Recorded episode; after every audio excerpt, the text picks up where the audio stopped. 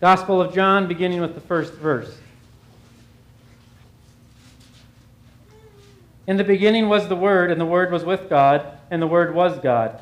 He was in the beginning with God. All things were made through him, and without him was not anything made that was made. In him was life, and the life was the light of men. The light shines in the darkness, and the darkness has not overcome it.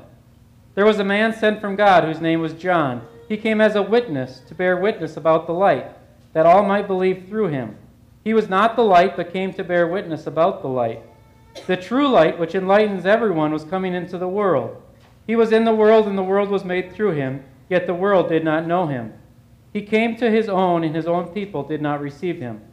But to all who did receive him, who believed in his name, he gave the right to become children of God, who were born, not of blood, nor of the will of the flesh, nor of the will of man, but of God. And the Word became flesh and dwelt among us, and we have seen his glory, glory as of the only Son from the Father, full of grace and truth. John bore witness about him and cried out, This was he of whom I said, He who comes after me ranks before me, because he was before me. And from his fullness we have all received grace upon grace. For the law was given through Moses, grace and truth came through Jesus Christ. No one has ever seen God. The only God who is at the Father's side, he has made him known. Let us pray. Almighty God, thank you for your word. God, we ask now that you would take your word and burn it in our hearts, burn it in our minds. We ask that you take your word and create faith, take your word and create obedience, take your word and create joy, take your word and create peace. God, we ask now, grant us understanding. In Jesus' name, amen. My knuckles must have been just pure white. We were on a road that was recommended not to travel on by other bus drivers. On our way to skiing in Montana. And the bus drivers before had told me, you want to get to this road before it gets dark. And then travel this road in the light till you get to your lodge off the interstate. Well, we were traveling, had about probably around 20 or so young people with us in, in the bus. They were all asleep, probably after 10 o'clock, and uh, therefore we weren't making our in daylight time as planned. But if you're traveling with more than one under the age 18, you know how you don't go as planned. Anyhow, we're traveling along this road, and bad enough, there's semis on this road. And not only semis, but it's snowing thing. Later do I come to find out this is deemed the most dangerous road in America thing. I'm thinking to myself, not at the moment I didn't know that, but even at the moment I'm thinking, oh, this would not be fun delivering this news to parents thing. What are you doing on this road? Driving along thinking, please, where are you, Buck's Lodge? Thing.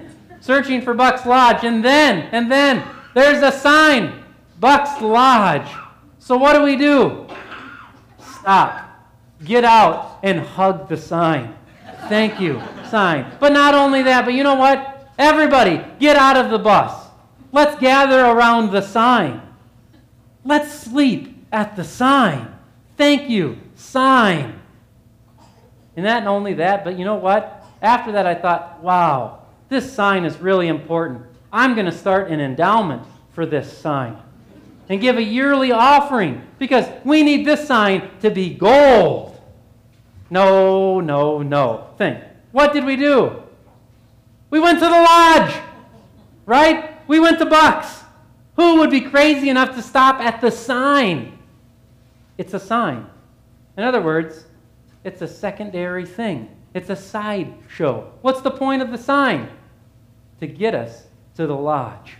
But how often do we stop at the sign? How often do we stop at the side show and miss the main show? When we stop at the side show, we get excited about secondary things. And especially this time of year, there's a lot of secondary things. Secondary things that aren't necessarily bad. Presents. They're not bad, but we can get stuck on presents and miss the main thing. Gatherings with families. They're not bad, hopefully not bad thing, but gatherings with families can all of a sudden what? Take all of your energy and focus, and you miss what? The main thing. Every once in a while at home, I have to hear the following That's what you took from that? And interpreted means you're missing the point. Or, or, or, you're, yeah, no, yeah, you're not involved at all. It's because, it's because you're not understanding the main thing, that which should be obvious. For you and I today, the most dangerous thing that can happen is that we would get stuck on a secondary thing and miss the main point. It'd be easy to get stuck on a secondary thing. Mary, right? I mean, think of Mary, this young girl. She's pregnant and she's a virgin. Did you hear me? She's pregnant and she's a virgin. That, at least the last time I checked, that doesn't happen very often. I don't know if it has happened. Thing. So it'd be easy, right, to get focused in on Mary. Who's Mary? Mary's a sign. We heard about it from the prophet Isaiah this morning. A virgin will give birth. The point of Mary is to point to someone, something greater, the coming Messiah. Who are the shepherds? What's the point of the shepherds? Are we supposed to be like shepherds and go and worship the Lord? The point of the story is not that we would become shepherds or be like shepherds. The point of the story is that even the lowly folk, even those on the bottom of the pole go and gather around this king because this king is for them. What about the Magi? These three kings, how many ever kings there were that bring frankincense and gold and myrrh. So are we supposed to be like the Magi, bring our greatest gifts and offer them to the king? The point's not the Magi. The point of the Magi is that kings from, from nations that are not Israel are coming and gathering around the throne of this king because this king will gather all nations around his throne. The point of everybody in the story is not them, it's actually the king. All of them are just signs that point to someone and something greater the King of Kings, Emmanuel, God with us. The whole point of Christmas is summarized here in John chapter 1 this morning. And we might say to ourselves, well, John chapter 1, that's not the Christmas story. There's no manger. There's no shepherds. There's no innkeeper. There's no angels. And there's no stars. Yet John chapter 1 gets to the essence of Christmas. And it lays out exactly what Christmas is. John chapter 1, verse 14. And the Word became flesh and dwelt among us. Today we celebrate God with us. We celebrate the presence of the sovereign King entering into human history. For this morning's message, we're going to do something a little bit different. If you're a young boy or young girl here today, I have an assignment for you as we listen to the message. Anytime today that you hear me say, God with us, just give your mom or dad's hand a little bit of a squeeze. Anytime you hear me say, God with us, let's try that. God with us. Now, if you consider yourself not a child this morning, so you can put yourself in either camp, think. If you consider yourself not a child this morning, whenever you hear me say presence, as in the presence of the eternal God, we want you to squeeze the hand of your neighbor or your spouse. If it's not your spouse, you might want to ask for permission ahead of time. Think. If you're engaged this morning, don't think about holding hands. Just say, hmm, think, think. So, God with us. Today we celebrate the presence of the eternal King stepping down into humanity. Today we celebrate that the eternal one, Jesus Christ, came to reveal God to humanity. Today we sing, or Tuesday we will sing, Joy to the World. The shepherds are here. No, we sing Joy to the World. The Lord has come. Today we celebrate the fulfillment of the prophecy from Isaiah that behold, a virgin shall conceive and bring forth a son, and we shall call his name Emmanuel, God with us.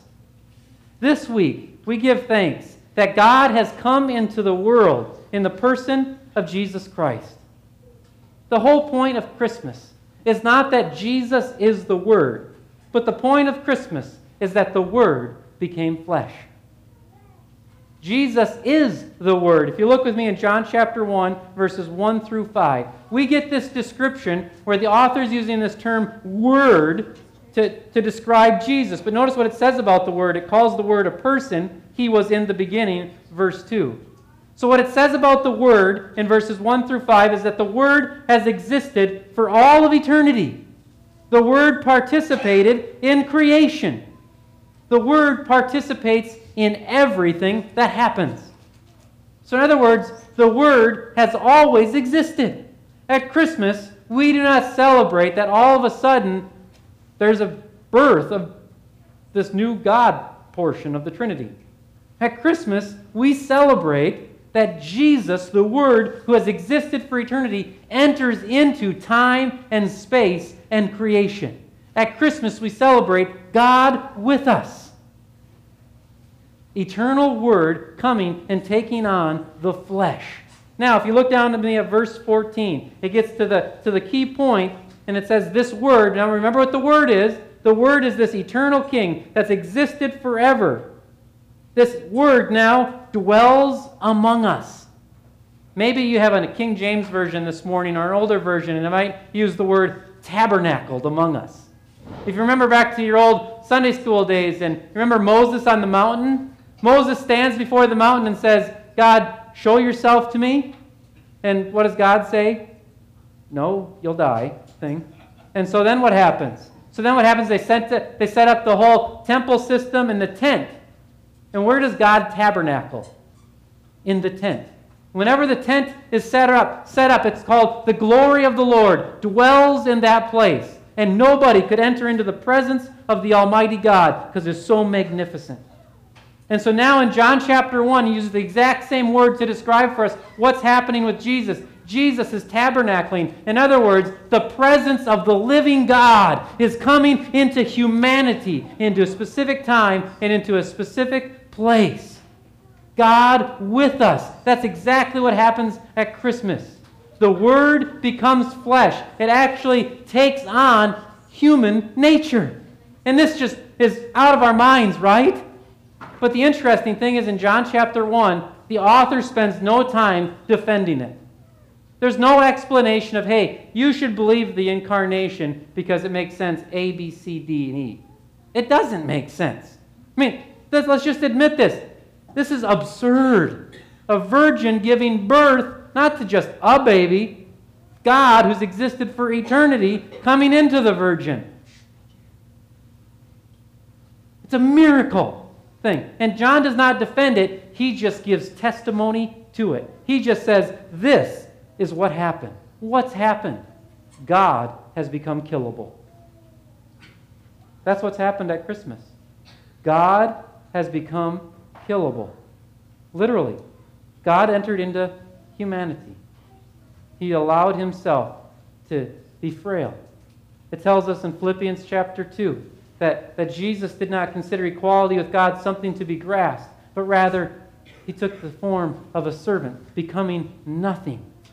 God becomes one of us in the form of a baby and then becomes a man who lives a perfect life. The essence of Christmas is God with us, that we have the presence of the living King, the sovereign creator that enters into creation. At Christmas, we celebrate the end of religion forever.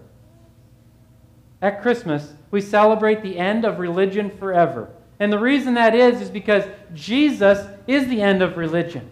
Because religion is what? Do this to get this. Religion is come here, go through these motions so that you get this from God, or you ultimately get the prize of what? Heaven. Religion is always do, do, do, so you get, get, get. Jesus ends religion forever. Because no longer do we do to get, no longer do we do to ascend to God, but what happens? God descends to us. We no longer seek to achieve the status of deity because deity comes down and participates in humanity. It's all about God with us, the presence of the living Creator in our midst. What are the implications then of this incarnation? That's what we use in church language, right? What are the implications of the incarnation? God taking on flesh. And in simple terms, we can ask ourselves this morning what are the consequences of Christmas? What's the consequence of God with us? The first consequence this morning is this we have an approachable king. It tells us in Hebrews chapter 2, it describes the new high priest that we have in the person of Jesus Christ. And as it describes the new high priest, it ends in chapter 2 of describing for us, telling us that we now have a king, a high priest, who we can approach, who's been tempted in every way that we've been tempted. This morning, if you're undergoing pain, if you're undergoing suffering and persecution, you have a God who's been persecuted. You have a God who has suffered. If you have been betrayed, you have a God who has been betrayed. If you're experiencing temptation, you have a God who has experienced temptation and conquered. We have a king who can be approached. God is not far off, but rather God is approachable. How much more approachable do you get than a baby? Even the worst of the worst usually get a smile when there's a baby until the dirty diaper comes. We have a king who's approachable because we have a king who's gone through everything that you and I have gone through. That's almost amazing, if not more amazing, than this God coming through a virgin to earth. Think of that for a second. The creator of the universe, who's existed forever, has had pain, just like you have pain. The king, who's existed forever, has experienced loneliness, just like you've experienced loneliness. We have a king who can be approached. And the consequence of Christmas is this that you and I should approach this king. That you and I should be with God because God came and was with us. Approach your king.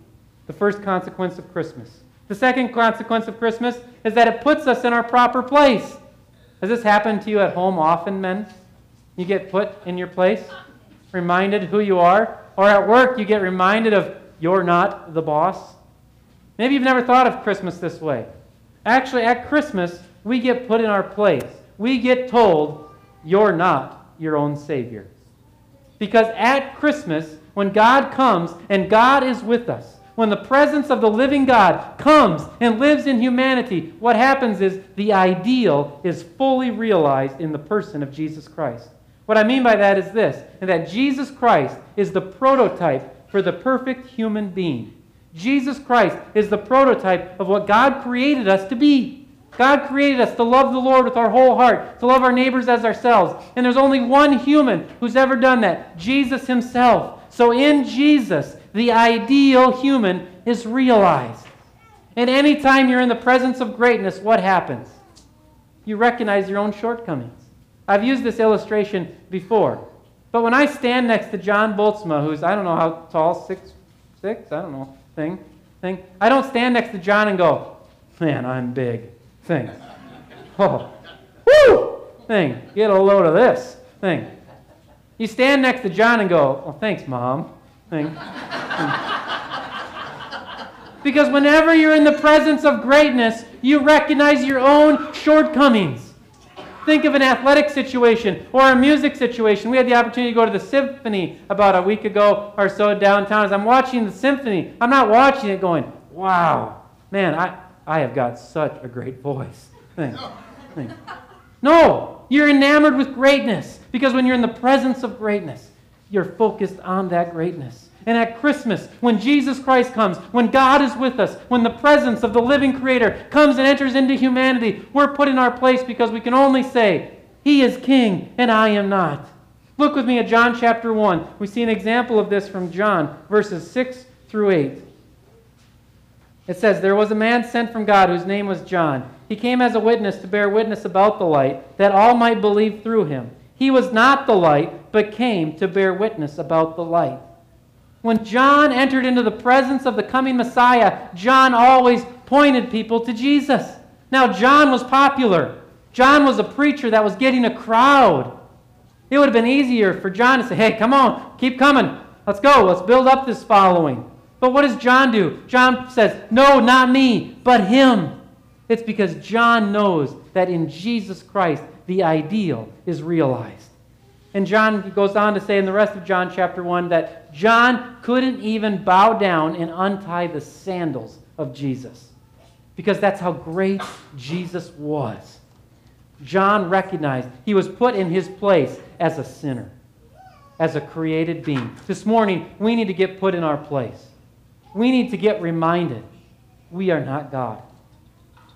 In Luke chapter 2, that we'll look at on Tuesday night, we hear the news that everyone's heard before. Today I bring you good news of great joy. Tonight in the town of Bethlehem, what? A Savior has been born.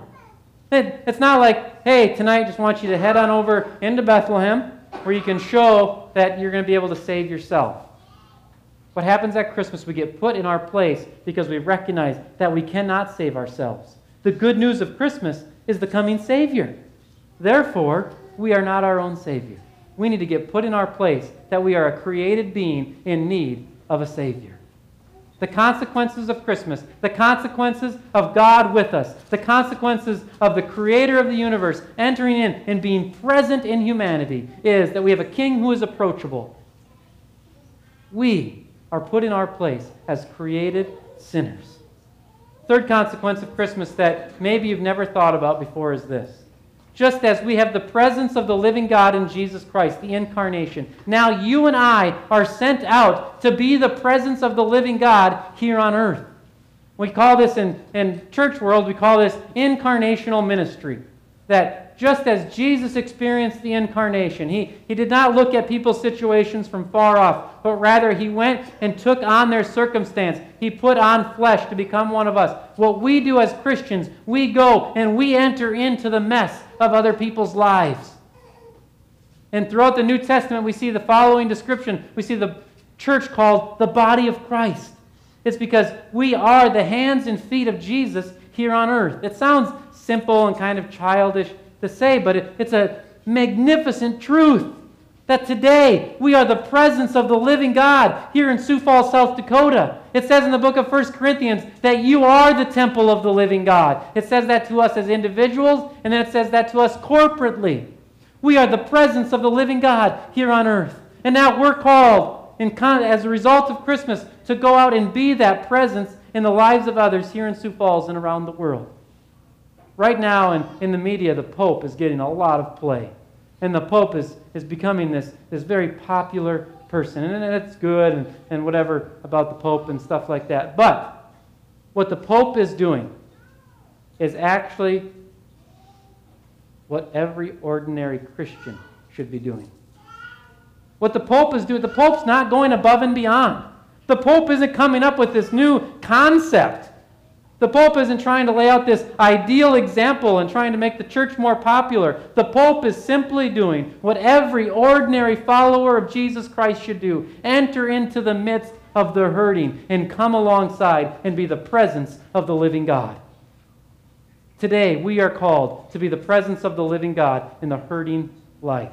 You look at the story of Jesus. It starts in the manger. It does not start in a castle. And then you look at the life of Jesus. He spends time with the widows. He spends time with the prostitutes. He spends time with the outcasts, those with leprosy. Where does the presence of God go? Where does God with us go? He goes to those who are hurting. He goes to the marginalized. And now he says to his followers, Be my presence here on earth. I think I've mentioned this before, but years ago, on a mission trip to Mexico, and while on this mission trip to Mexico, we were doing a variety of things, but one of the things we did is went to a local nursing home in Mexico. We went to this nursing home in Mexico. The place was, as a total size, couldn't be much bigger than the chapel and maybe the kitchen added in. And filled up with people. The moment walked into this nursing home, thing, the smell. This, you didn't need to see or hear anything else. The smell alone said, Get out. But then as you went a little bit further, you forgot about the smell because of what you saw. Multiple people, eight, ten, I don't know how many, in a little room, sitting on their beds. Hopeless as hopeless can be. Bed, and not much room before the next bed. The next bed is right there. There's no little nightstand with little pictures of grandchildren. There's no flat screen on the wall. I knew right then, I'm going outside and doing the outside project.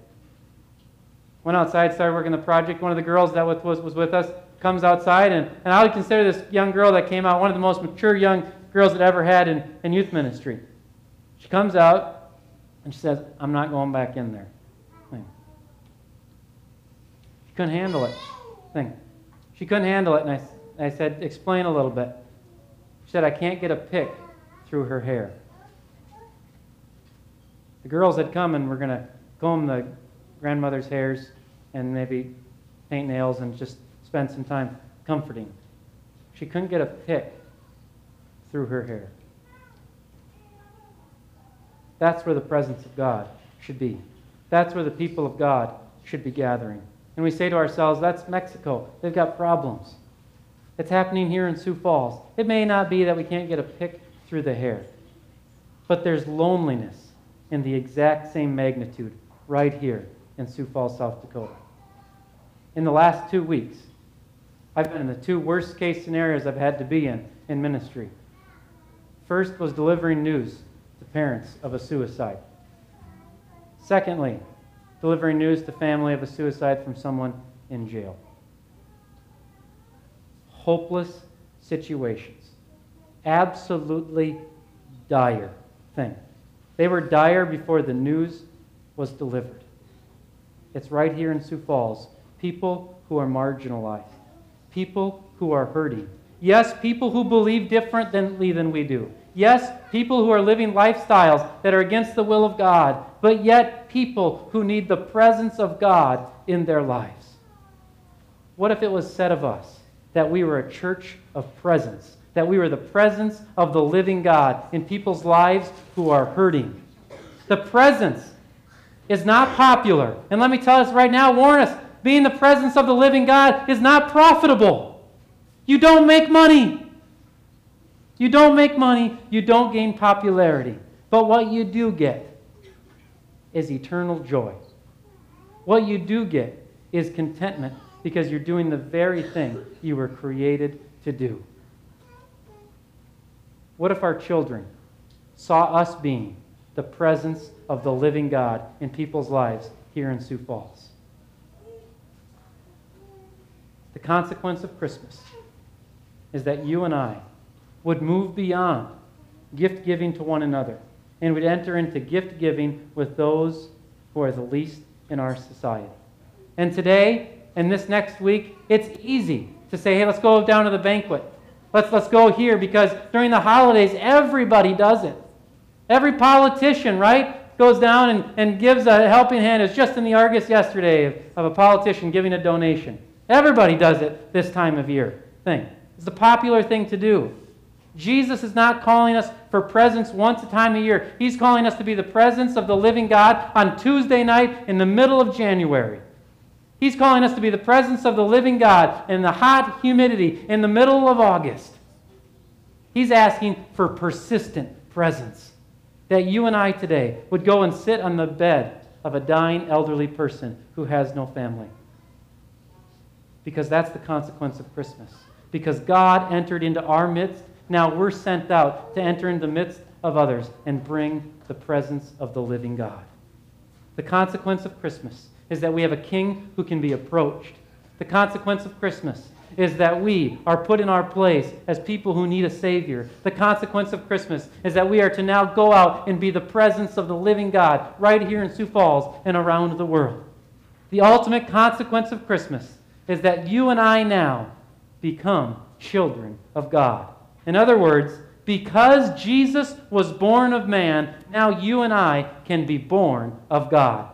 The ultimate consequence of Christmas is that our identity is changed. Look with me here in John chapter 1, verses 12 to 13. But to all who received him, the word Jesus, but to all who received him, who believed in his name, he gave the right to become children of God, who were born not of blood, nor of the will of the flesh, nor of the will of man, but of God. In other words, what this is, what this is saying very simply is those who receive Jesus, and we receive Jesus by putting our faith, our trust in Christ, are born again because the consequence of Christmas is that God came to us, which now enables us to go to God. Because of that momentary presence, it was only about 33 years because of that momentary presence of the eternal King, because of that momentary time when God was with us, now you and I can have an everlasting time, an everlasting enjoyment in the presence of God forever. The ultimate consequence of Christmas is that now you and I can be born again, new creatures, proclaimed to be children of God. And do you know what children of God do? Children of God approach their heavenly Father, an approachable King.